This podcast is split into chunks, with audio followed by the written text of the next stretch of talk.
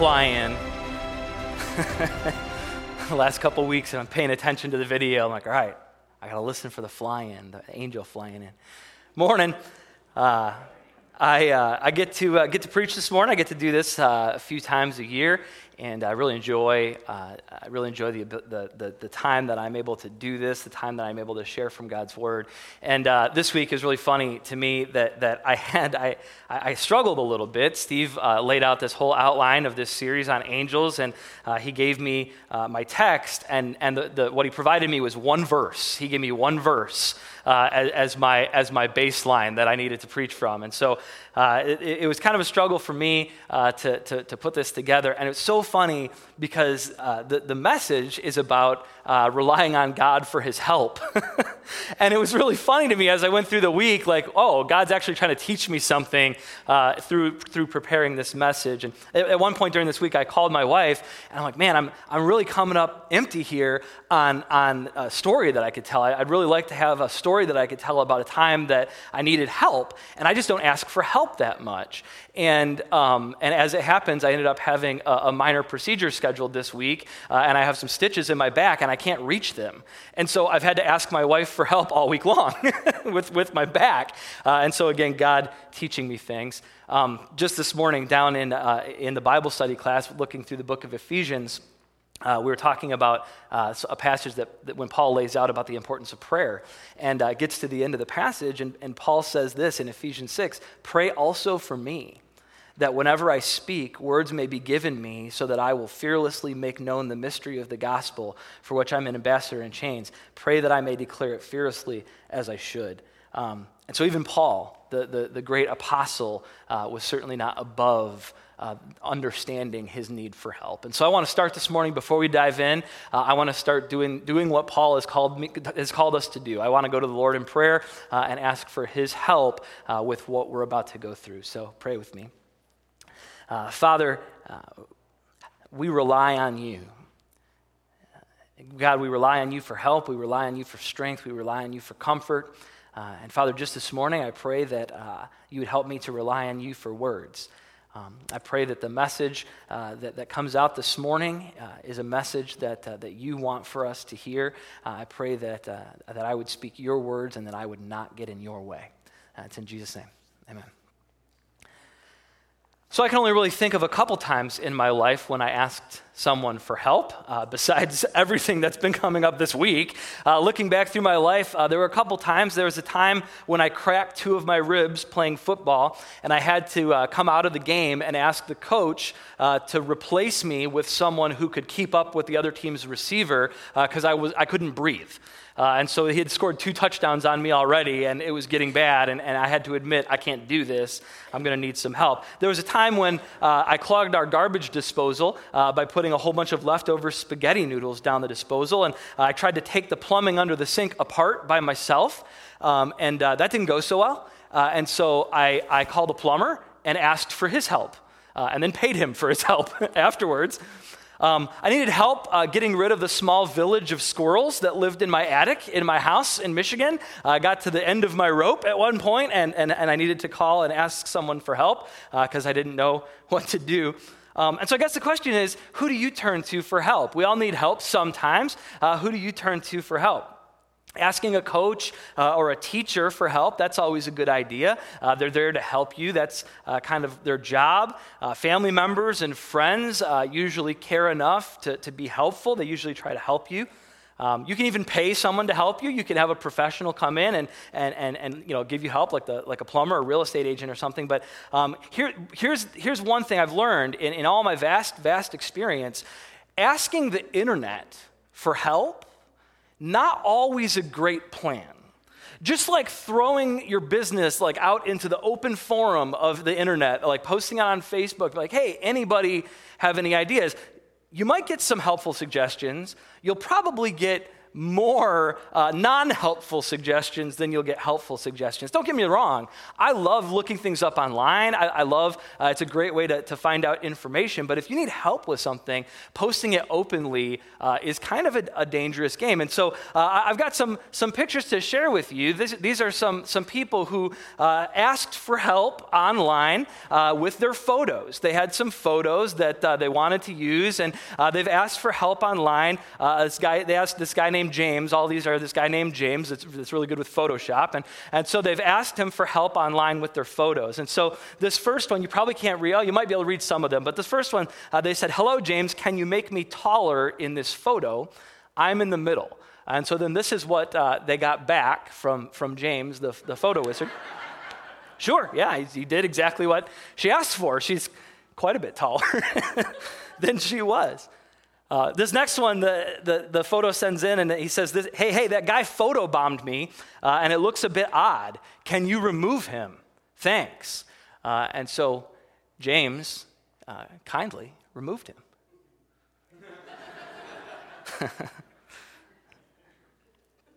I like this next one. This might be my favorite. This next one, he says, Can you help me fit in with my family? I'm the only redhead. Uh, and so James, in his infinite wisdom, there you go. I love his comment. Your family is lit. That's great.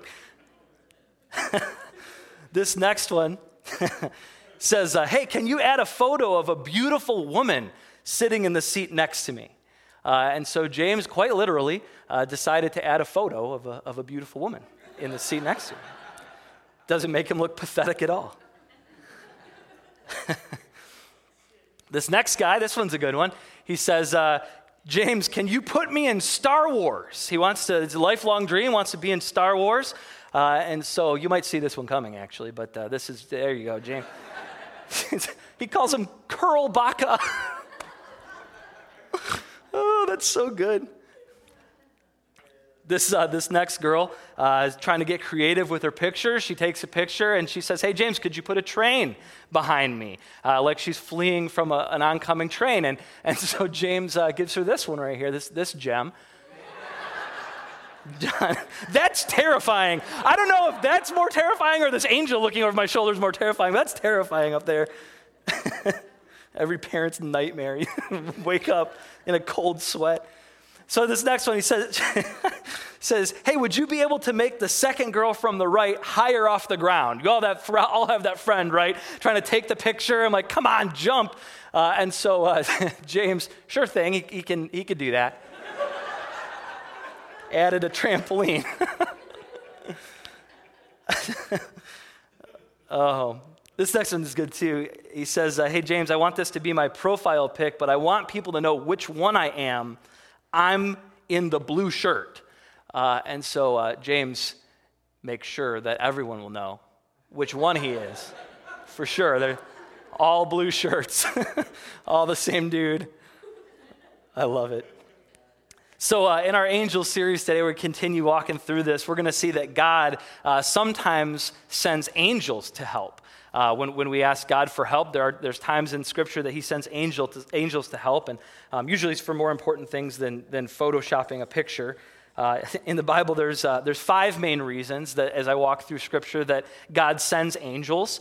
Um, he, he, sends angels to deliver a message. That's Steve talked about that uh, last week in, as we went through the Christmas story. He'll send, send an angel to deliver a message. Uh, sometimes God sends angels to protect us. Uh, a couple weeks ago, Steve walked through the story of Daniel in the lion's den and how an angel was able to protect him. Um, and then, and then uh, sometimes he sends angels to help and serve uh, believers, which is what we're going to talk about today. There are other times when angels are sent to carry out God's judgment. In a couple weeks, Steve's going to walk us through the book of Revelation uh, to talk through how angels uh, sometimes do that. And then often, uh, angels are sent to praise and worship God, to, uh, to, to, refocus our, our attention and, and, show us how worthy God is of our praise. And, uh, and even though this series is called Angels, it's not really about angels. It's about what we learn about God when God sends an angel. So God sends an angel to, to do something, and, and when he does that, we can learn something important about God. And we've already talked about protection, we've already talked about angels delivering good news. So today, we're going to look at the way angels help believers, the way angels serve believers, and what that teaches us about God.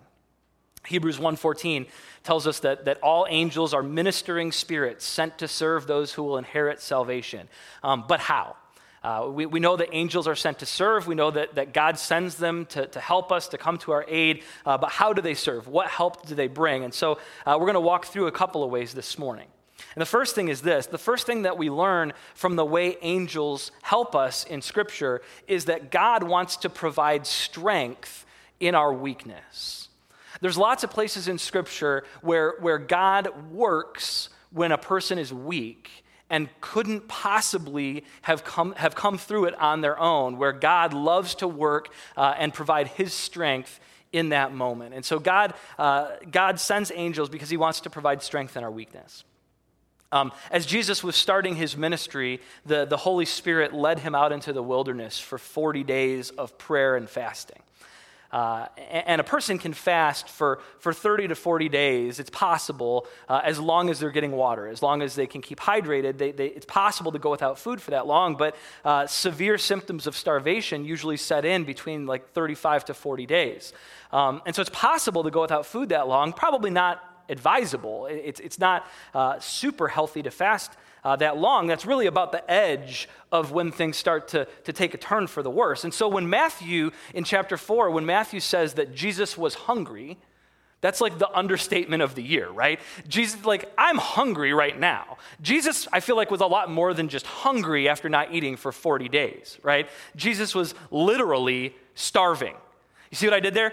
Literally, I actually used it correctly. Jesus was literally starving after 40 days of not eating uh, any food. And it's at this point when Jesus is most vulnerable. Jesus is at one of his most vulnerable, point, vulnerable points uh, in all of Scripture. And it's at this point that Satan comes after him with three temptations. Isn't that just the worst? Satan knows when we're vulnerable, that, that Satan is, like picks his moments and, and like comes after us right at the worst possible moment. He does that with Jesus with these three temptations. And, uh, and the first one, he tries to convince Jesus to turn stones into bread and feed himself.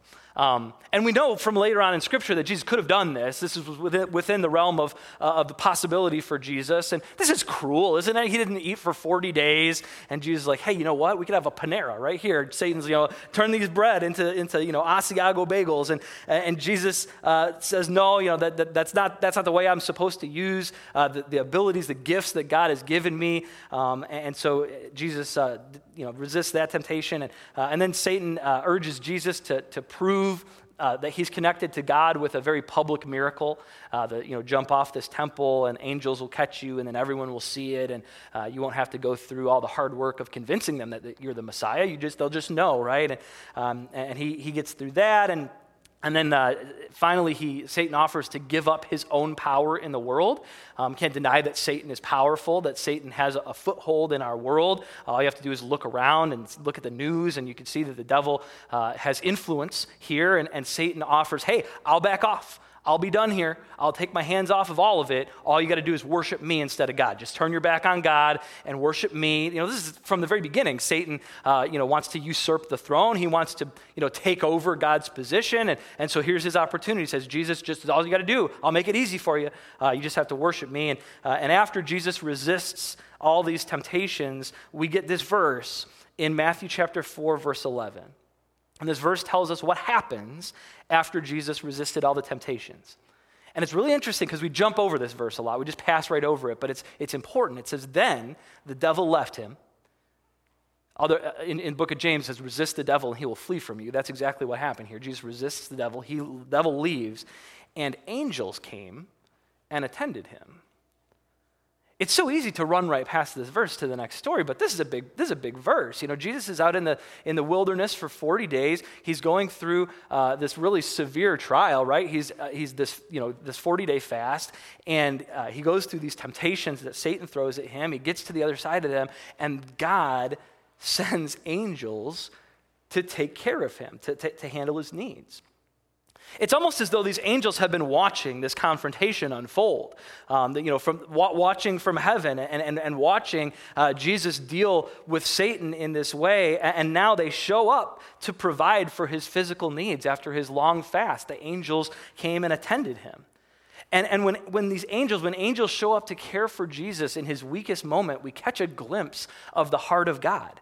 That God deeply desires to provide strength when we are weak. When Jesus was weak, God provided strength. Now, the Bible's clear, again in the book of James, that God never tempts anyone to do evil. But God does use our circumstances to test our character, to test our commitment. The devil tries to use our circumstances to convince us to go against God's will. See, that's the difference between a temptation and a test. Satan tempts us to turn against God, but God tests us to teach us to turn toward him. Satan's goal is to take the difficult circumstances in our life and drive a wedge between us and God so that we turn our backs on God, we try to handle it on our own, that we stop looking to God for help. God has a goal in difficult circumstances in our life as well. God's goal in difficult circumstances is that it will drive us toward Him that we will turn to God and rely on Him all the more uh, to get through the difficulty. And God sends angels to strengthen Jesus physically after his ordeal in the desert, but that's not the only way he's strengthening Jesus in this story. God also uses these temptations that the devil throws at Jesus as a way to strengthen Jesus spiritually for the ministry he's about to, he's about to embark on. Jesus is about to start this ministry. And yes, he's super hungry, uh, and God strengthens him by, by providing for his physical needs. But God also lets Jesus go through this really difficult trial that the devil's throwing at him because that also is strengthening for Jesus. Um, we don't like that kind of strengthening. We like the angels show up and with the buffet, but we don't like that God lets us go through the hard stuff. Like we would rather that not happen. Like just more buffet and less difficulty in my life would be would be great, God. But but God strengthens us both ways. God strengthens us with blessings in our life, but He also strengthens us by letting us go through difficult things, um, because uh, strengthening someone uh, is difficult. You know, Satan is trying to foil God's plan. Uh, Satan's trying to, to, to disqualify Jesus uh, as a perfect Savior. If he can get Jesus to sin up front, then Jesus can't be a, a sacrifice for our sins. Uh, but God uses this as an opportunity to prepare Jesus for what he's going to face in the future. Now, it's important to understand that being tempted is not sin. Giving in to temptation leads us into sin, but being tempted is not sinful. Uh, Hebrews says that Jesus was tempted in every way, just as we are, yet he did not sin. So being tempted to do something sinful doesn't make you a bad person. That's not a sin. We're all tempted. It's what happens next uh, that, that, that, that, that, that leads to sin or not. Uh, and so temptation isn't sin, it's, it's uh, what happens afterwards. And temptation isn't always about getting us to, to sin blatantly. You know, temptation isn't always like, you know, man, I'm really tempted to just like walk up to this stranger and punch him in the face. Like, clearly that wouldn't be great. That's, that's you know, not a, a, a holy response. That'd be sinful. But temptation isn't always like that. In fact, most of the time it's not like that. Most of the time, temptation is, is you know, we're tempted to do something that, that seems like it'd be fine like it seems okay or, or, even maybe even right in the moment, uh, but it's a little twisted. Um, you know, Satan understands that, that someone who's been following Jesus for a long time can see through the temptation, like, okay, I know I'm not supposed to punch that guy in the face, but, you know, what if I just talk about him a lot under my breath? You know, what if I just, what if I just get angry in the car and, and like swear a bunch? Like, that's probably okay. And, and so the temptation is like less than like obvious. Uh, it's not always obvious. It's not inherently wrong for Jesus to take stones and turn them into bread doing that, like that act in and of itself, isn't wrong. Jesus could have done that. There's nothing in Scripture that says he's not allowed to do that. But in these circumstances, in this moment, that would have been a shortcut of what God was trying to accomplish in Jesus' life. Jesus understood this isn't what God wants from me in this moment. And so, yes, it would be a sin for me to do this because it would be me turning my back on what, what it is that God wants from me in this moment right now. God sent Jesus to the wilderness to fast so that he uh, would experience what it feels like to depend on God. Uh, you know, Jesus was fully human. We get this idea that he, understand, he understood everything, but he, he came into the world as a baby. And Steve talked about this last week. He had all, all the experiences of a human baby. And as he grew up, he had all the experiences of a human person growing up. And so Jesus needed to experience physically what it is like to have to depend on God. And shortcutting it this way would have been a sin, it would have been disobeying what, what God wanted for him. And Satan offers Jesus shortcuts on all these things, honestly. All three of these things are shortcuts. He could prove that he's the Messiah with some big miracle, and he could shortcut all the hard stuff in his ministry. Uh, he could simply serve Satan so that he could shortcut the pain of dying for all of our sins. He could have avoided all of it. And Jesus passes the test because he chooses to rely on God rather than handle things himself. And then God gives him the strength that he needs. He gives him the strength that he needs both physically and, and spiritually um, to, to rely on him. Now, the other thing that we learn from the way angels help us is that God wants to provide comfort in our pain. God wants to provide strength in our weakness, but we also see in Scripture that God wants to provide comfort in our pain. Uh, near the end of Jesus' ministry, um, this kind of bookends, you know, the beginning of his ministry in the desert. Near the end of his ministry, right before he would go to the cross, he turned to God during a, a night of prayer, uh, right before he was arrested in, in the garden. And, and this is in uh, Luke chapter 22. We're going to uh, read a few of these verses together. In Luke chapter 22, starting in verse 39, uh, Jesus is here in, in the garden. It says, uh, Jesus went out as usual uh, to the Mount of Olives, and his disciples followed him. On reaching the place, he said to them, Pray that you will not fall into temptation. He withdrew about a stone's throw beyond them, knelt down, and prayed, Father, if you are willing, take this cup from me. Yet not my will, but yours be done. An angel from heaven appeared to him and strengthened him. And being in anguish, he prayed more earnestly, and his sweat was like drops of blood falling to the ground. When he rose from prayer went back to the disciples, he found them asleep, exhausted from sorrow. Why are you sleeping? He asked them. Get up and pray so that you will not fall into temptation. Jesus, in a moment of brutal honesty, Jesus asks God to, to change his plan. Take this cup away from me.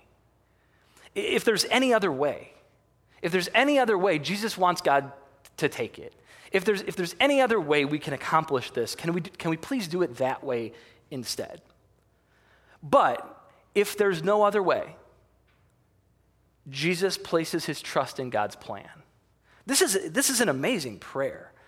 I mean, Jesus lays everything out before God with brutal honesty. He brings uh, all of his feelings, uh, he brings his doubts, he brings his, man, I really don't want to, I know this is the way you, you want things done, but it isn't really what I want. Is there any other way? Could we maybe work something out here, God? And, and he brings it, all his, his emotions, all the, all the emotions you would expect from someone facing uh, what Jesus was facing, and, uh, and he brings it to God. And I love this. Because here in this story, here's a Jesus who can identify with us. Here's a Jesus who understands our weaknesses. He understands our pain. He understands our, our trauma because he experienced it himself. Uh, here, here's a Savior who's depending on God and committed to doing God's will, who faces the trial by turning toward God instead of away from God, who, who's not afraid to share his intense emotions with God in prayer. And God responds to him in verse 43, a verse again that I have always just glossed right over. An angel from heaven appeared to him and strengthened him. Right in the midst of this moment of pain in the garden, God sends an angel. And God doesn't grant the request that Jesus brings him. He does not grant his request to do it a different way, but he does give Jesus the strength to face what God has called him to do. Jesus takes his pain and his need to God in his prayer, and God provides the comfort that he's going to need to keep moving forward. And by sending an angel to Jesus in this moment, God communicates that Jesus is not alone as he faces what's coming up. The disciples underestimated the significance of the moment and they fell asleep. And before we're too hard on them, I think we're kind of like that. I know, I know I'm kind of like that. that. That when we're busiest, when we're most stressed out, we neglect to take the time to go to God uh, and we just wallow in our exhaustion, in our emotional pain. Um, you know, wallow is not a word that I use a lot. I thought about changing that, but I feel like that's a perfect word for, for what I do. Uh, instead of turning to God, I just kind of sit in the filth of my, of my emotions and my pain and my, and my hurt uh, rather, rather than turning to God. And we put these things off. We, we, we hope that somehow things are just going to resolve on their own. And instead of turning to God, we go to sleep. We just turn everything off and, and, and we go to sleep and we think maybe when I wake up, things will be better. And it's just, it's just not. Ignoring pain uh, isn't a resolution. Ignoring pain doesn't bring comfort, um, but God does. God brings comfort time and time again in Scripture. And, and I think it's so important that the, it, the, confrontation with God, because Jesus goes to God and he says, I don't want to do it this way. I want to do it differently. God, I don't like what you've laid out for me. Is there another way? You know, the confrontation with God that takes place when we come to him in, in an honest, real moment of prayer leads us to a peace and a comfort that we need to be able to trust him and take our next steps to obedience. This confrontation is an important step to comfort. A lot of times when you go into prayer, the confrontation comes before the comfort. Before God can comfort me, I have to get everything all out on the table. I'm, if I'm angry with God, bottling it all up doesn't do me any good. God is big enough to handle my anger. If I bring it to Him and, and have this confrontation, that's the thing that can lead me to the peace and the comfort that I so desperately need in the moment.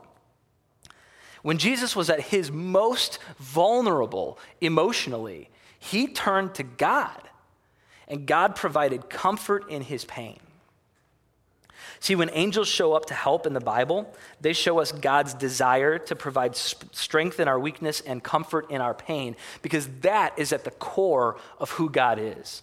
I want to share another passage with you this morning. Paul lays this whole thing out in 2 Corinthians chapter 1. 2 Corinthians chapter 1, verse 3. Paul says this Praise be to the God and Father of our Lord Jesus Christ, the Father of compassion and the God of all comfort, who comforts us in all our troubles, so that we can comfort those in any trouble with the comfort we ourselves receive from God. Paul uses the word comfort in this paragraph more than it, any other paragraph in the whole Bible. For just as we share abundantly in the sufferings of Christ, so also our comfort abounds through Christ. If we are distressed, it is for your comfort and salvation. If we are comforted, it is for your comfort, which produces in you patient endurance of the same sufferings we suffer. And our hope for you is firm, because we know that just as you share in our sufferings, so also you share in our comfort. See, we serve a God who is the Father of compassion and the God of all comfort. That's who He is. Don't get it confused with, you know, we know that that's who he is because we've seen him do those things, but Paul doesn't say God loves to show compassion and God really likes to comfort you. Paul says this is the identity of God. He is the Father of compassion, He is the God of all comfort. It's who God is. It's part of his identity. His actions flow from his identity. And so, because God is the Father of compassion and the God of all comfort, he provides comfort. It's who he is. His actions flow from his character. Now, he may not always provide comfort in the ways we think he should, but that doesn't change who he is. God provides the comfort that we need. Maybe not the comfort that we want in the moment, but the comfort that we need.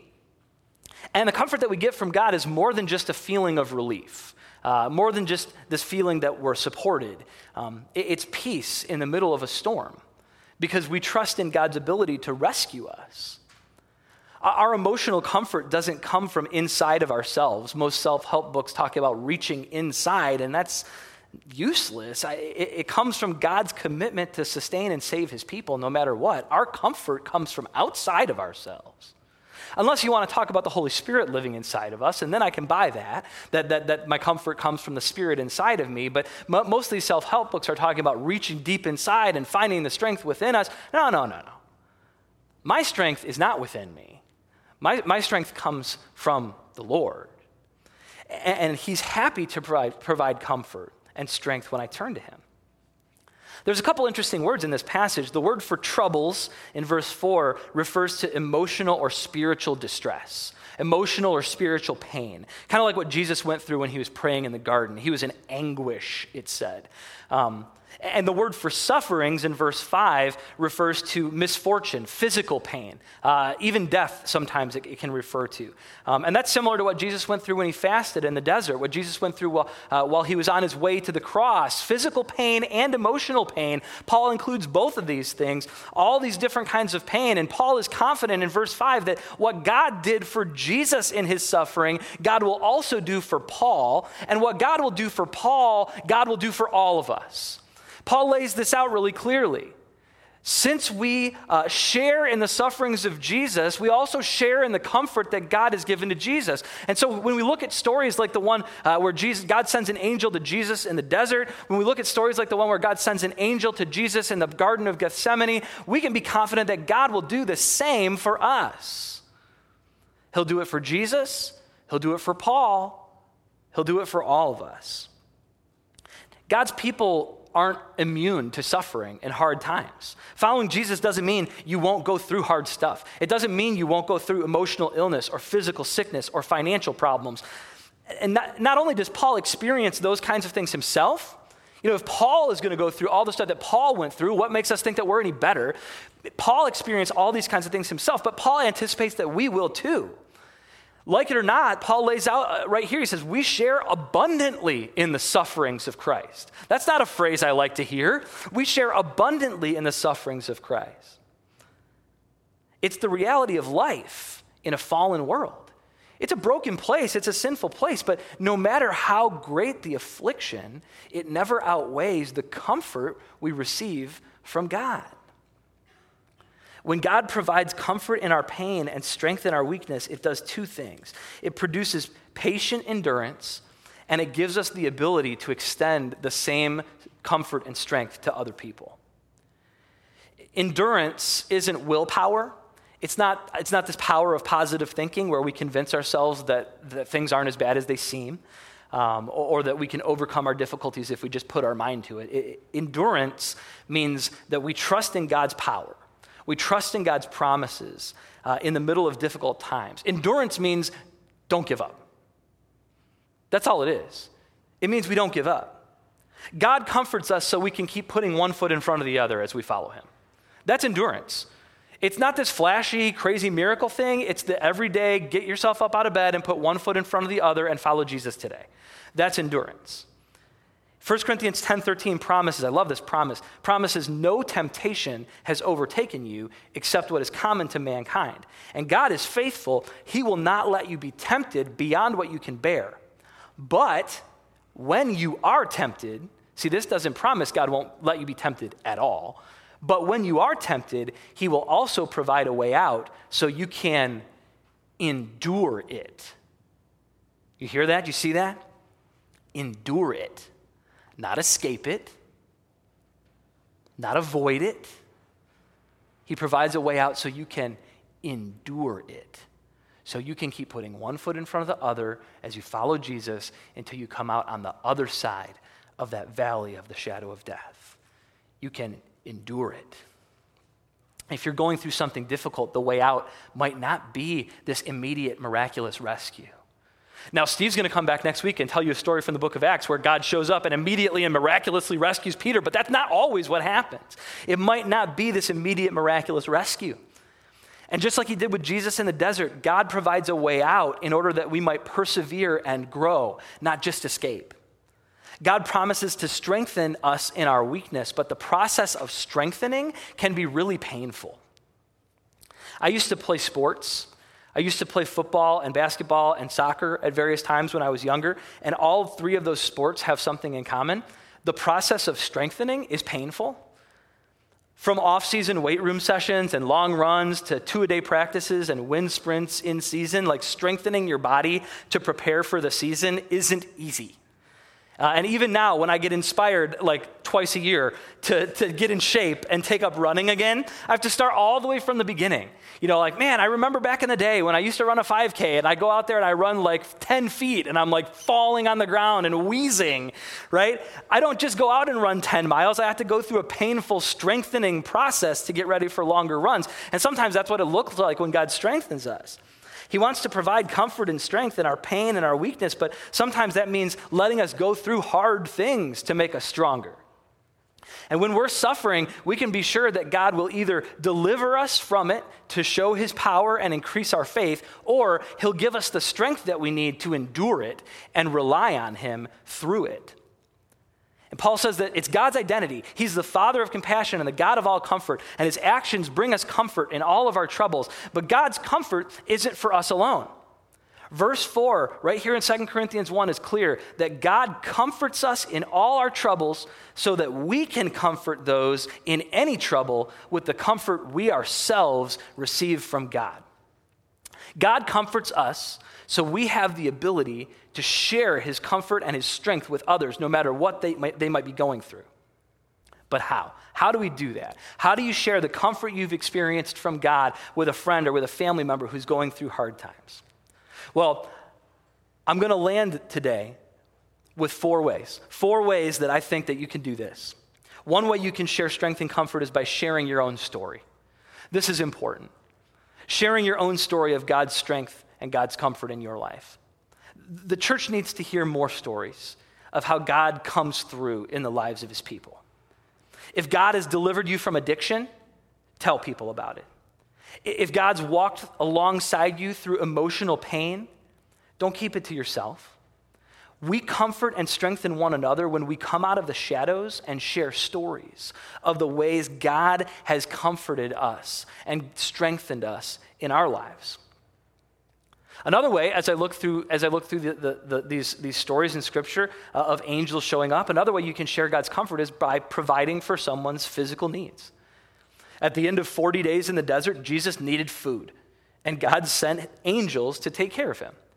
And you might be in a position to strengthen and encourage someone in the same way. You might be in a position where you can provide food for someone who's hungry, or medicine for someone who's sick, or financial assistance for someone who's out of work it can be a great comfort to know that there's someone out there who cares enough about me to know my need and help take care of it. That can be a great comfort. Now, sometimes the best comfort we can provide each other is just to be present in the pain. In the story of Job, his three friends show up. Uh, and they want to help him, but they don't really know how. And so Job tells us they sat with him for seven days and seven nights. They just sat there for a whole week. I'm like, what the heck, friends of Job? Come on, can't you be more useful? But I'm willing to bet, after reading the whole book of Job and hearing what comes out of their mouth when they try to be useful, I'm willing to bet that the week that they sat with Job in silence was way more helpful than anything they said to him afterwards. Sometimes just showing up to be present with someone in their pain is the best comfort you can provide. Don't just brush people off. When people come to you and open up to you about something they need, a way to pray for them, don't just brush them off.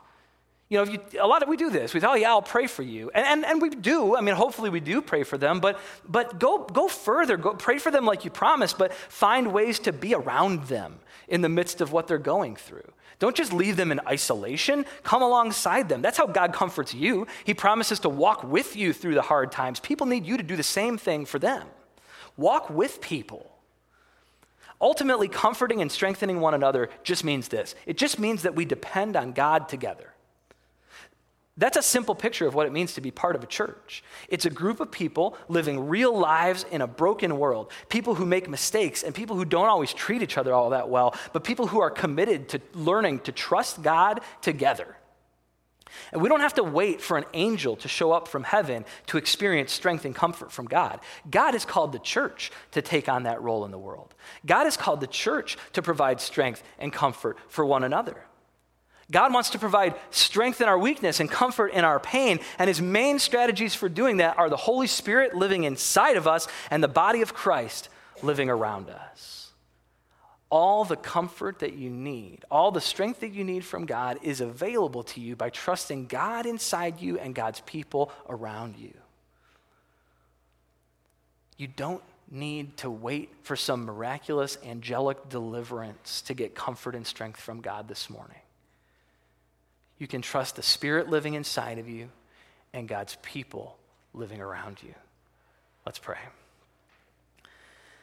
God, we need comfort. We need your comfort. We need your strength.